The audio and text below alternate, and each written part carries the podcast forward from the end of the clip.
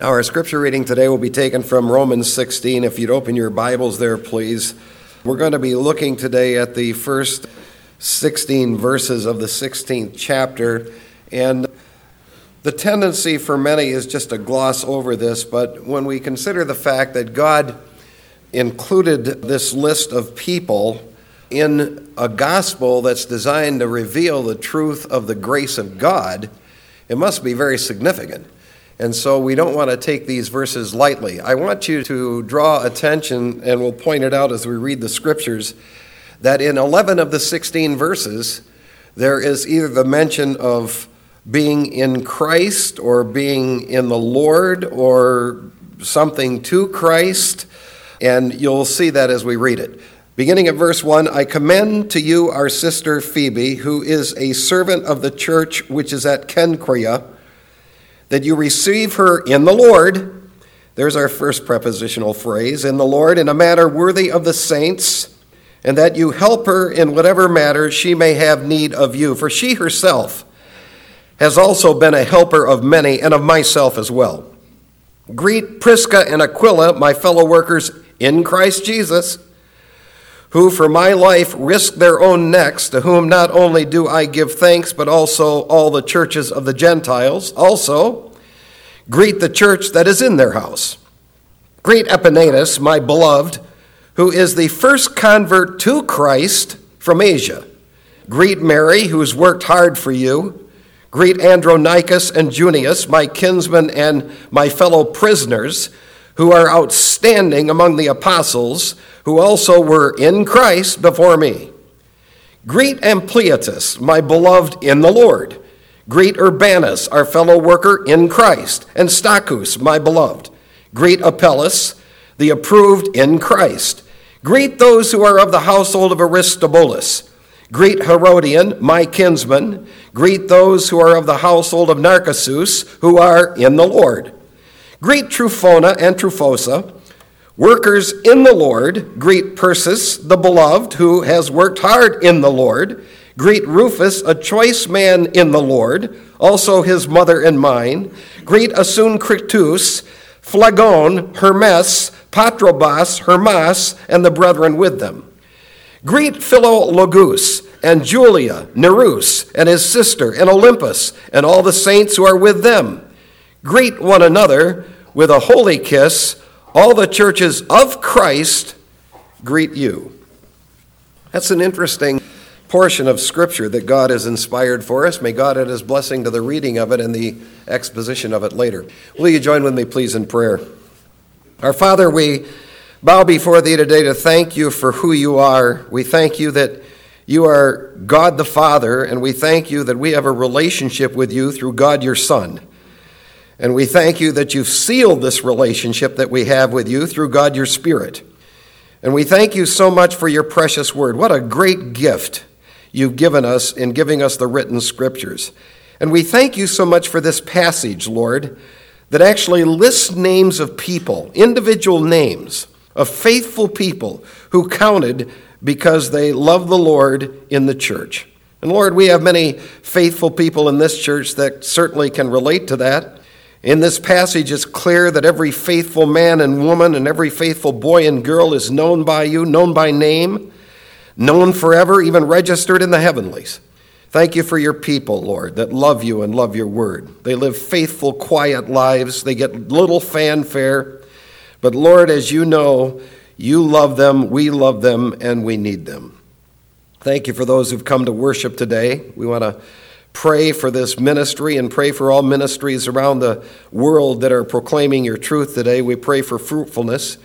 Thank you for those who support ministries. Thank you for those who serve in so many areas, so many ways. We pray that you would take notice of the faithfulness of thy people, record their names as you've done here in Romans. We pray for those that are hurting of the flock today. We pray for the Glidden family, the Johnson family. We pray, Lord, that your comforting grace and peace that only you can grant will be given to them. We pray for those, Lord, who have needs today. We pray that you would meet those needs. We pray for the spiritual condition of every one of us, Lord. We pray that you would take it to a better level than it was when this day began. And we'll thank you for that. In Jesus' name, amen. Many people spend their entire lives wanting and trying to become famous. In fact, some will actually change their names if they think it will help them. For example, Leonard Slye changed his name to Roy Rogers. Frances Smith changed her name to Dale Evans. Ishur Daniel Vitz changed his name to Kirk Douglas.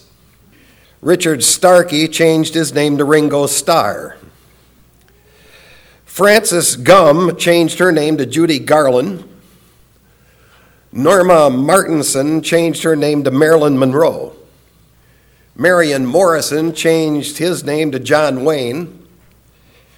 Roy Scherer changed his name to Rock Hudson. And Richard Jenkins changed his name to Richard Burton.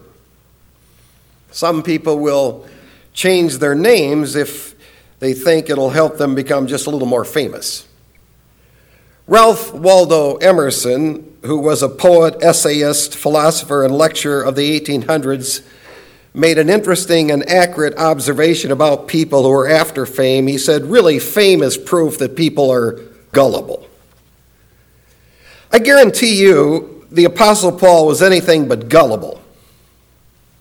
And the names in this list are real names of real people who are forever remembered in the Word of God and forever remembered in heaven.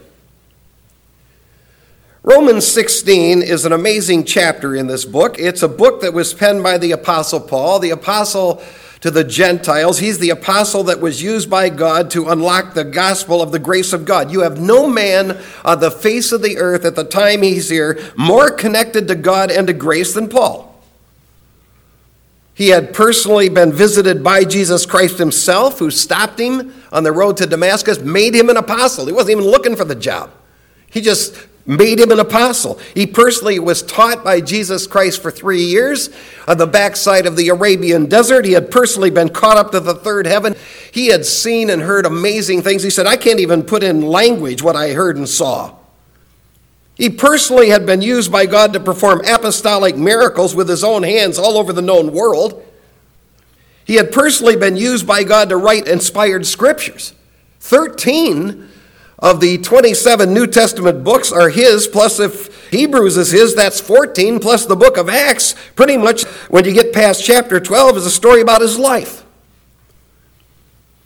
So in this world, Paul was considered to be the nothing, but in God's world, he was a big name.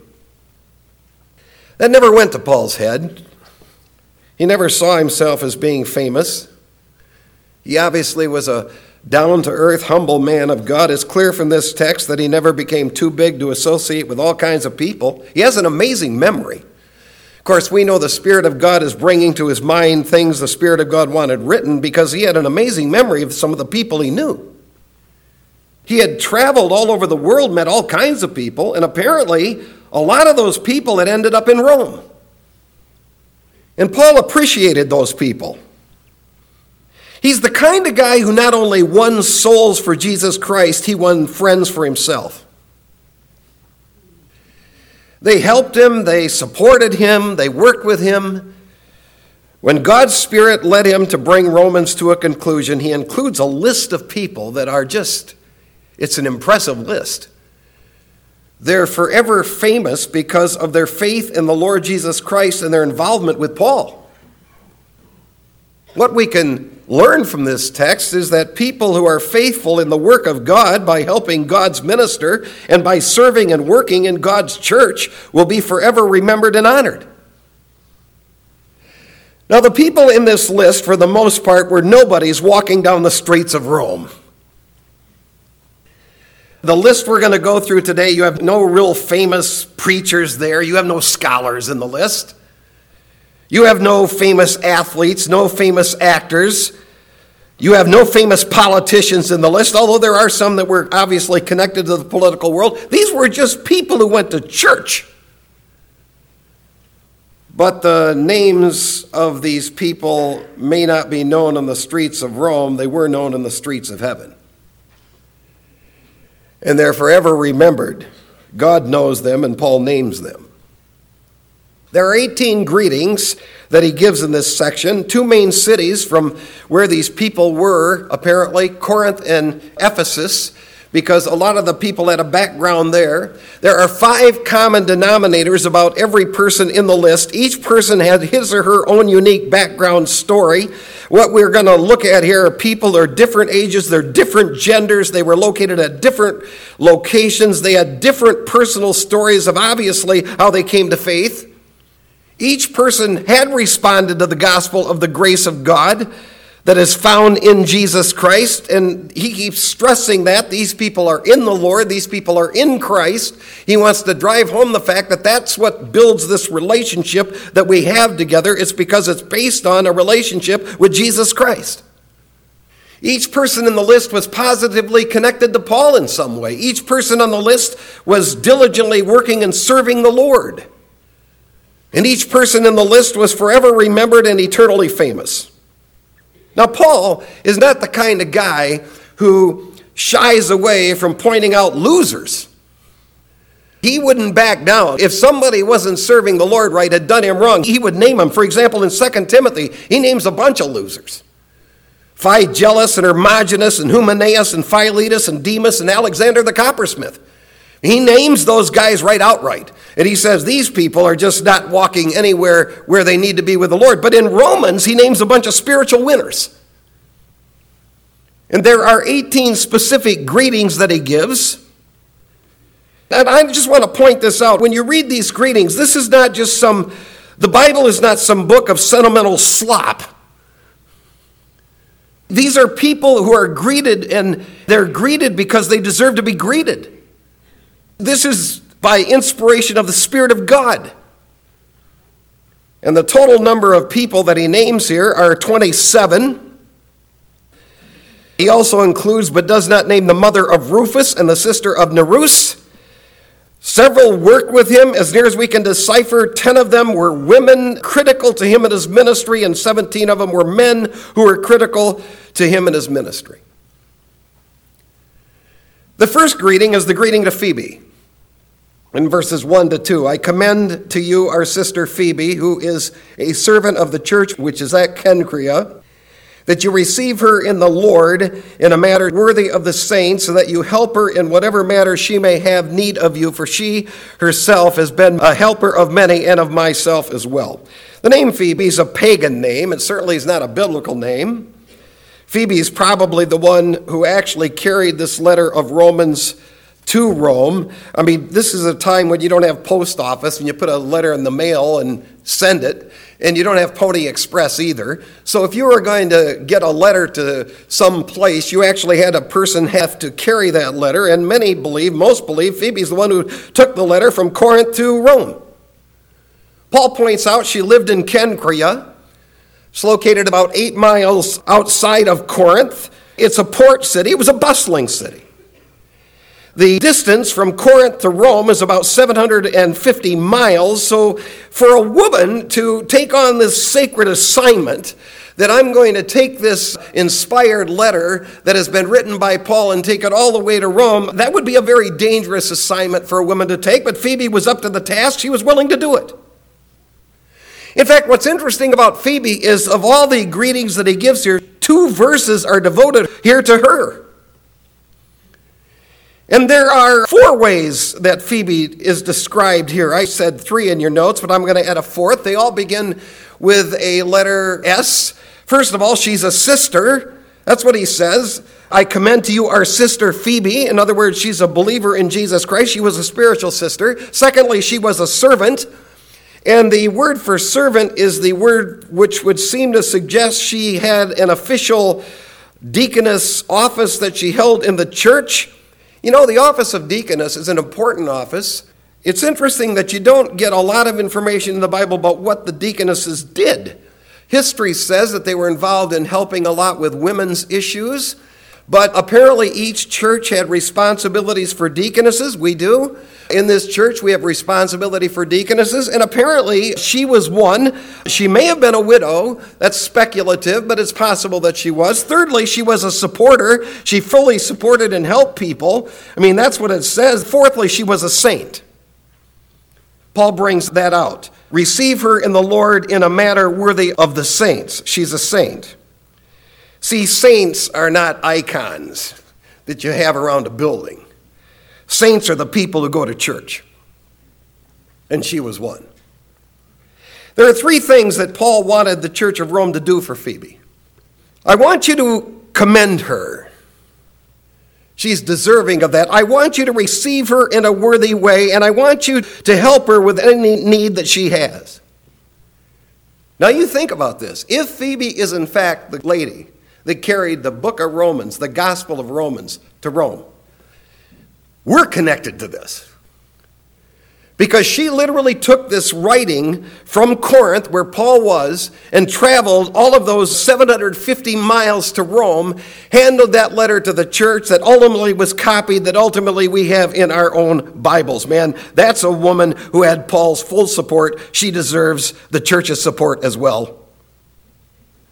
And Paul would not say this about some lady who's a spiritual dud. This was a top notch servant of the Lord. So he says, I commend to you our sister Phoebe. Now, the second greeting is greet Aquila and Priscilla, verses 3 to 5. Greet Prisca and Aquila, my fellow workers in Christ, who for my life risked their own necks, to whom not only do I give thanks, but also all of the churches of the Gentiles also greet the church that is in their house. Now we get a list of two people, a husband wife team, Aquila and Priscilla, who are mentioned six times in the New Testament. They're mentioned three times by Luke in Acts chapter 18. They're mentioned three times by Paul in his letters. He mentions them here, 1 Corinthians 16 and 2 Timothy chapter 4. Aquila and Priscilla were not public limelight type of people. They were fellow workers team players. They worked alongside Paul. They didn't try to run things. They weren't interested in controlling things. They apparently were great servants of the Lord who supported Paul in the agenda that he had to take the gospel of the grace of God to the world. They weren't real public speakers. You don't find them doing that, but they were faithful. They were a husband and wife team that were faithful and they did things for the Lord. They had a long association with the Apostle Paul. They were business people. They first met Paul when he was in Corinth. They gave him a job in their tent making business, and they were pretty much business entrepreneurs and must have been pretty successful at it. We'll point that out in just a second. They made tents, and tents were big business back in this time because you had businesses, they needed awnings to protect you from the sun and from the elements of the weather. So businesses needed tents. I mean, people lived in tents. I mean, this was a big business, and Aquila and Priscilla were good at it. They had a business. They traveled with Paul to Ephesus. They were with him there for three years and learned. Paul taught there for three years, and they were right there, and they were learning from him and learning the doctrine of the grace of God. And they, Paul said, risked their own lives for his ministry. In fact, he said all of the Gentile churches are indebted to this couple. This couple's done a lot for the Lord. All of the Gentile churches are indebted to this couple. And one of the main features that shows up continually about them is they always would have a church in their house. Now, that tells us that they were people of means, because not everybody could do that. Not everybody had a house where they could actually house a church. I mean, the early church did meet in homes because they didn't have a nice building like we have. And Aquila and Priscilla would obviously, wherever they were at, they were able to get a home in Ephesus. They were able to get a home in Rome, and they could actually have a home that was palatial enough to have a church in the house. This couple loved God.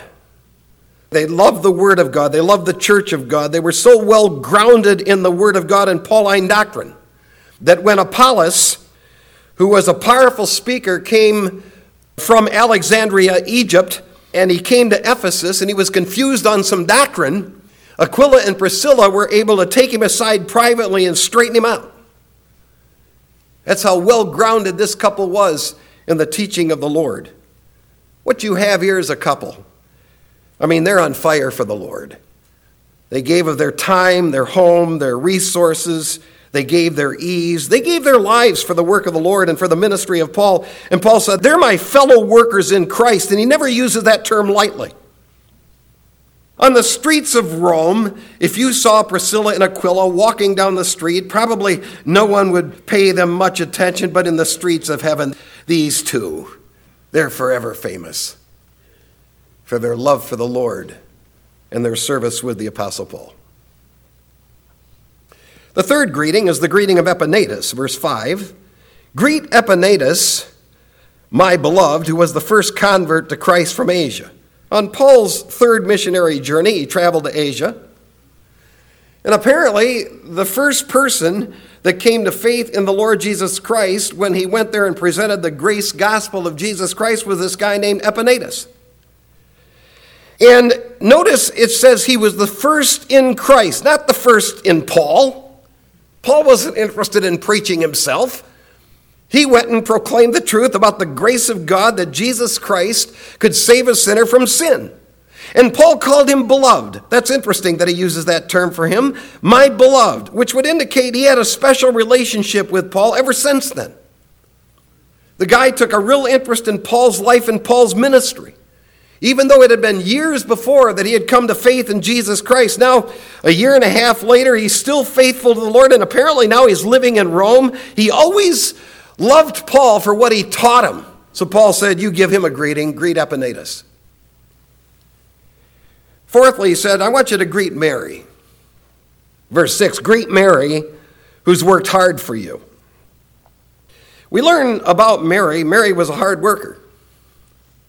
In fact, the Greek word literally means that this was a woman who worked very hard to the point of growing weary near exhaustion. And Paul specifically brings out the fact that Mary worked hard for you. And by using the preposition that he uses here, it would seem that she had come into this church of Rome and had been a very hard worker in the church. I mean, she really worked hard in that church. She worked hard for the people of God in the church. She did things. She didn't just sit around. She earned a tremendous name and reputation in heaven because she was a hard worker. This was not some prima donna woman here who would sit around eating bonbons. When there was work to be done, she did it. We don't even know what her work was. All we know is Paul said, You give her a greeting because that's a hardworking woman for the glory of God. Paul obviously had touched base with her at some point, and obviously he wanted her greeted. Now, the fifth greeting is the greeting to Andronicus and Junius. Verse 7 says, Greet Andronicus and Junius, my kinsmen and my fellow prisoners who are outstanding among the apostles who were in Christ before me. Man, there's a lot there.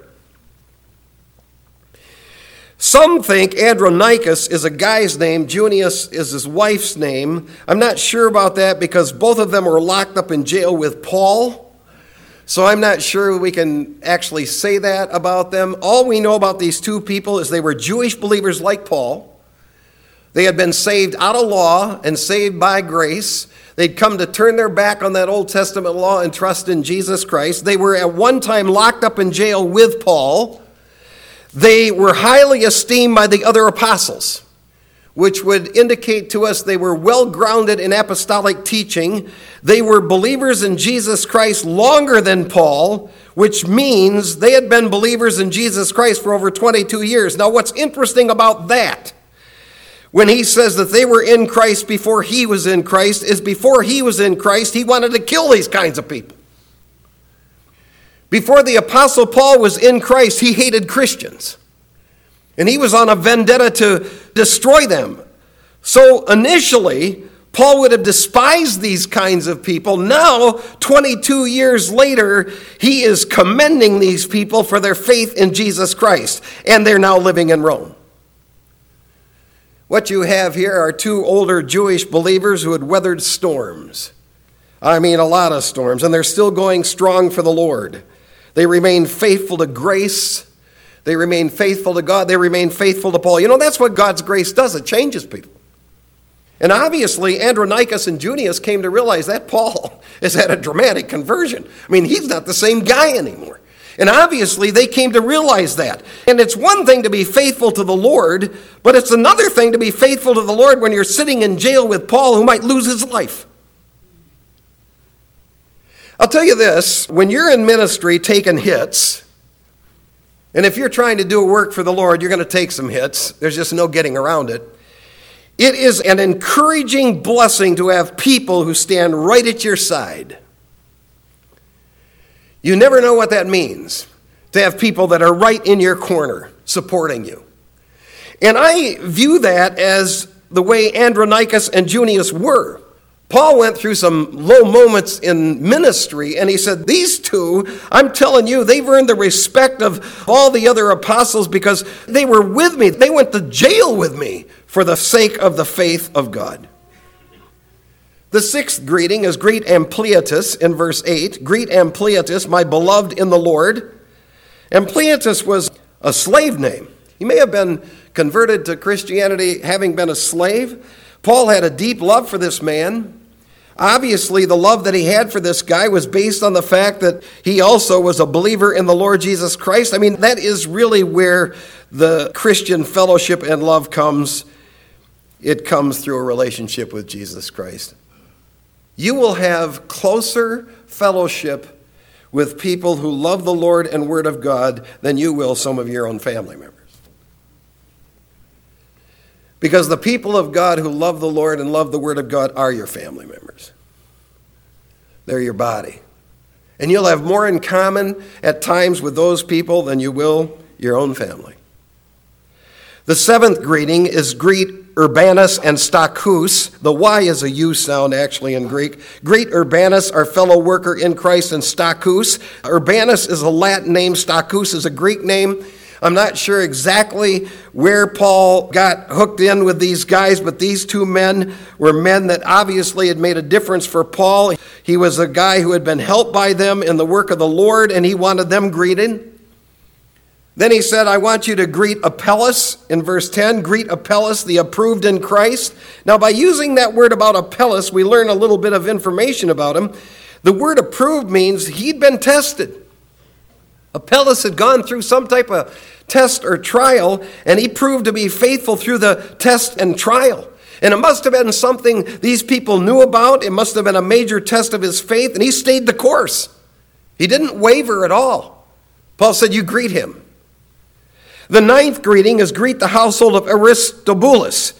Now, verse 10 is fascinating to me. Greet those who are of the household of Aristobulus. He doesn't say greet Aristobulus, greet the household. Now that's a change because up until this point, he's been highlighting specific names of people and say, greet them, but now he goes to the household. According to history, there's an Aristobulus who was the grandson of Herod the Great. And if this is the same individual, then Paul's ministry had started to impact some people in high places. Some of his family members had obviously come to faith in the Lord Jesus Christ. We're not sure Aristobulus ever did. He may not have come to faith in Jesus Christ, but some of his family did. And Paul said, I want you to greet them. Don't ever underestimate the power of God in being able to impact all different kinds of people from all walks of life. The tenth greeting is greet Herodion, verse 11. Greet Herodion, my kinsman. Herodion, clearly, it's the line of Herod obviously Jewish. He must have been a Jewish believer. We learn in 1 Corinthians that not many wise, not many mighty, not many noble are called, but the text does not say not any. And obviously, some from Herod's family line had been called. Then he says, Greet Narcissus. In verse 11, he says, Greet those of the household of Narcissus who are in the Lord. Now, again, notice he says, greet the household. Now, according to history, Narcissus had been a secretary for Claudius. And Claudius made a fortune by taking bribe money. Doesn't sound too far removed from political espionage today. Claudius made a fortune by taking bribe money, and Narcissus would pass on personal requests to Claudius, and he would take money from people to do it. When Claudius was murdered and Nero came to power, Narcissus stayed in Rome for a time and then he committed suicide. Now, apparently, some of his family had come to faith in the Lord Jesus Christ. And some of those family members who come to faith in Jesus Christ were in the Church of Rome. Now, Paul is not a name dropper. I mean, he could have begun with a big list of names if he wanted to do that. He could have started off with Aristobulus and Herodion and Narcissus. However, he starts off with Phoebe, who's a faithful woman, and 11 others before he even names these people. And the reason for that is God is no respecter of persons, and neither was Paul. I mean, if a person loved the Lord and loved the Word of God, man, that meant something to Paul. If they were interested in grace teaching that Paul was developing and were faithful at church, that meant a lot to him. That's why he named them. And apparently, there were those of the household of Narcissus who were in that church of Rome who were faithful. The twelfth greeting is greet Tryphena and Tryphosa. We read in verse 12, greet Tryphena and Tryphosa, workers in the Lord. We know nothing about these two ladies. They're Greek names, they're ladies' names. It's speculated in view of their names, they were twin sisters. We do not know for sure, but what we do know about them is they worked hard. In fact, he uses the word for workers that would indicate they worked hard to the point of exhaustion. And I want to point out something grammatically that's interesting from Persis that we'll talk about in just a minute. The word workers there is a present active participle, which means these two ladies continually did this. These two ladies, Tryphena and Tryphosa, were continually involved in serving the Lord, and their work is in the Lord, not religion. They were continually involved in service. Now, when he says greet Persis in verse 12, that would be the 13th greeting. He said, Persis, the beloved, who has worked hard in the Lord. Persis is a woman's name, may have been a woman from Persia, but the difference in the tense is the word work hard is in the aorist tense. What I understand that to mean is Persis was an older woman. She had built up quite a reputation in her early years of life as being a tremendous worker in this church of Rome. But by using the aorist tense of the verb here, it would indicate that her intensity to be able to serve the Lord wasn't at the same level anymore that she used to be able to do it. As you get older, you don't have the same energy level. You don't have the same drive. You don't have the same push. But Persis was never forgotten for what she did. If it were Tryphena or Tryphosa, they were continually serving the Lord. Persis had built a tremendous name as a servant of the Lord, even though at this point in her life she couldn't do the things she used to do. The 14th greeting, greet Rufus, verse 13, greet Rufus, a choice man in the Lord, also his mother and mine. Now, Rufus is a Latin name. According to Mark 15 21, the person who carried the cross of Jesus Christ to Golgotha was Simon of Cyrene of North Africa. And Simon had two sons. One of them was named Alexander, the other one was named Rufus. And it's very probable that this Rufus was the son of the man who actually carried the cross of Jesus Christ. It's also possible that Alexander, his brother, is the one who calmed down the crowd in Ephesus and the one who apparently went AWOL, Paul would talk about him in another writing and say that he did him much harm. Paul specifically names Rufus here. And he says, I want you to greet Rufus, who was chosen by God. Now it's interesting he brings that out, a choice man. Because he's obviously looking back to the fact that Rufus was singled out by the Lord Probably when his dad carried the cross of Jesus Christ, Rufus had been elected by the Lord, and so had his mother. But he doesn't allude to Alexander, is not mentioned, and it may be that Alexander never had become a believer in Jesus Christ. I don't know. When Paul says that it's his mother and mine, it wasn't actually his biological mother, but Paul obviously knew her well. It was like she became a mother to Paul. She obviously had quite a ministry to the Apostle Paul. He viewed her as he would view a mother. And it may be that she sided with Paul against Alexander. I mean, it could be that Paul had to say things about Alexander that were true and not good, and the mother of that boy sided with Paul, said, I stand with you on this. He said, You greet her too. The 15th greeting is the greeting to the first group. I call it that way in verse 14 greet Asyncritus, Phlegon, Hermas, Patrobas, Hermes, and the brethren with them. We know little about the names here. They're all in the family of God, they're all in the Church of Rome. They obviously are all part of the brethren of the Lord Jesus Christ, and they're all serving the Lord. The 16th greeting is the greeting to what I would call the second group. You have Philologus and Julia and Nereus and his sister and Olympas and all the saints who are with him. What we know about this group is similar to the first. We don't know a lot. There are a couple of ladies listed in this listing, which clearly shows us this church had a great combination of men and women who were faithful and actively involved in helping in the work of the Lord at that church and building that church. And you know, these people that we're naming here, and I don't want to take these names lightly because they didn't have frontline ministries like Paul. None of them. None of them had a frontline ministry like Paul. But I tell you what, these were behind scenes people that became the backbone of the ministry. You can't help but be thankful for people that just do a lot for the church. They don't get limelight, they don't get a lot of fanfare, they don't get a lot of praise, but they do things behind the scenes.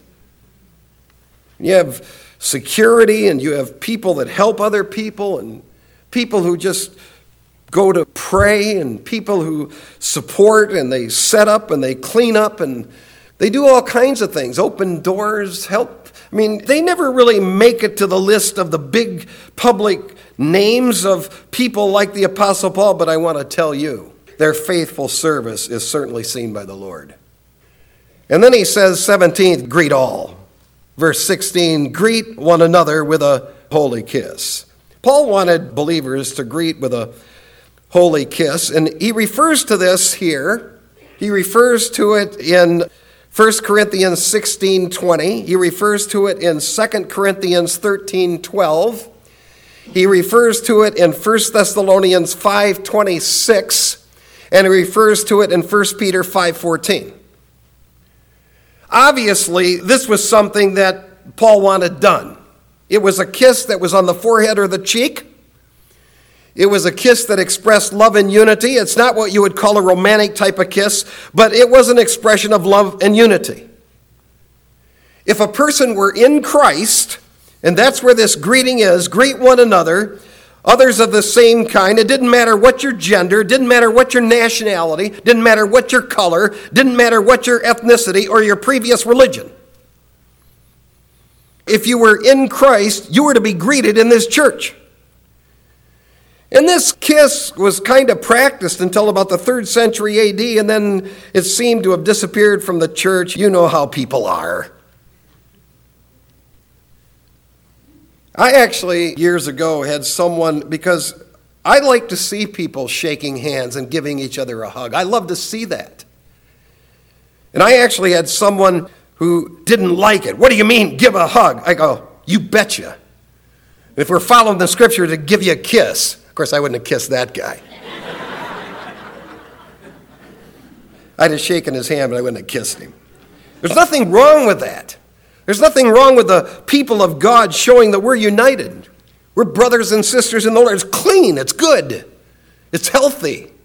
So Paul said, You greet everyone in the church. And then he signs that off by saying, All the churches greet you. He said at the end of verse 16, All the churches of Christ greet you. That's how he ends it. Notice carefully, he qualifies the church. They're churches who are of Christ, they're not in a denomination. They're churches of Christ. They're not churches of a particular city, although he's in a particular city and Phoebe was from a particular city, but they're churches in Christ. What we have here is we have a church in Rome who was comprised it was comprised of faithful men and women who believed in Jesus Christ. They loved the word of God. They loved the grace of God. They loved the apostle Paul. They're hard workers. And obviously, women were vital to this because he names a bunch of them here. If you don't have women in the church that take the church seriously, you don't have a church. You got a men's club. And that isn't going to go far. But what you had here is a combination of men and women in the church. They loved grace, they loved Jesus Christ, they loved the Word of God, and man, that church was going somewhere. They weren't big names on the streets, not on the streets of Rome. But they were brothers and sisters in Christ, big names in heaven. The prepositional phrase that's found over and over and over again here is they're in Christ. They're in the Lord. There's your question. Are you in Christ? Are you in the Lord? To get in Christ, you need to believe in Jesus Christ and invite him into your life to be your Savior. You do that, you join God's family, you join our family. Let's pray. If you've never trusted Christ as Savior right now in this moment, you can settle that just by asking the Lord Jesus Christ to come in and take over your life. Just admit the truth about yourself. You're a sinner like all of us. Invite Christ into your life to take it over. Watch what He'll do. Father, thank you so much for your word. Thank you for this Church of Rome. I want to thank you for Texas Corners Bible Church. I, in the last couple of weeks, have had the opportunity to go through the whole listing of people that are connected to this church, and we could, we could fill up pages with people that meet the criteria here. I want to thank you for that. I pray that you continue to use us as a church to impact other people for the glory of God. In Jesus' name, amen.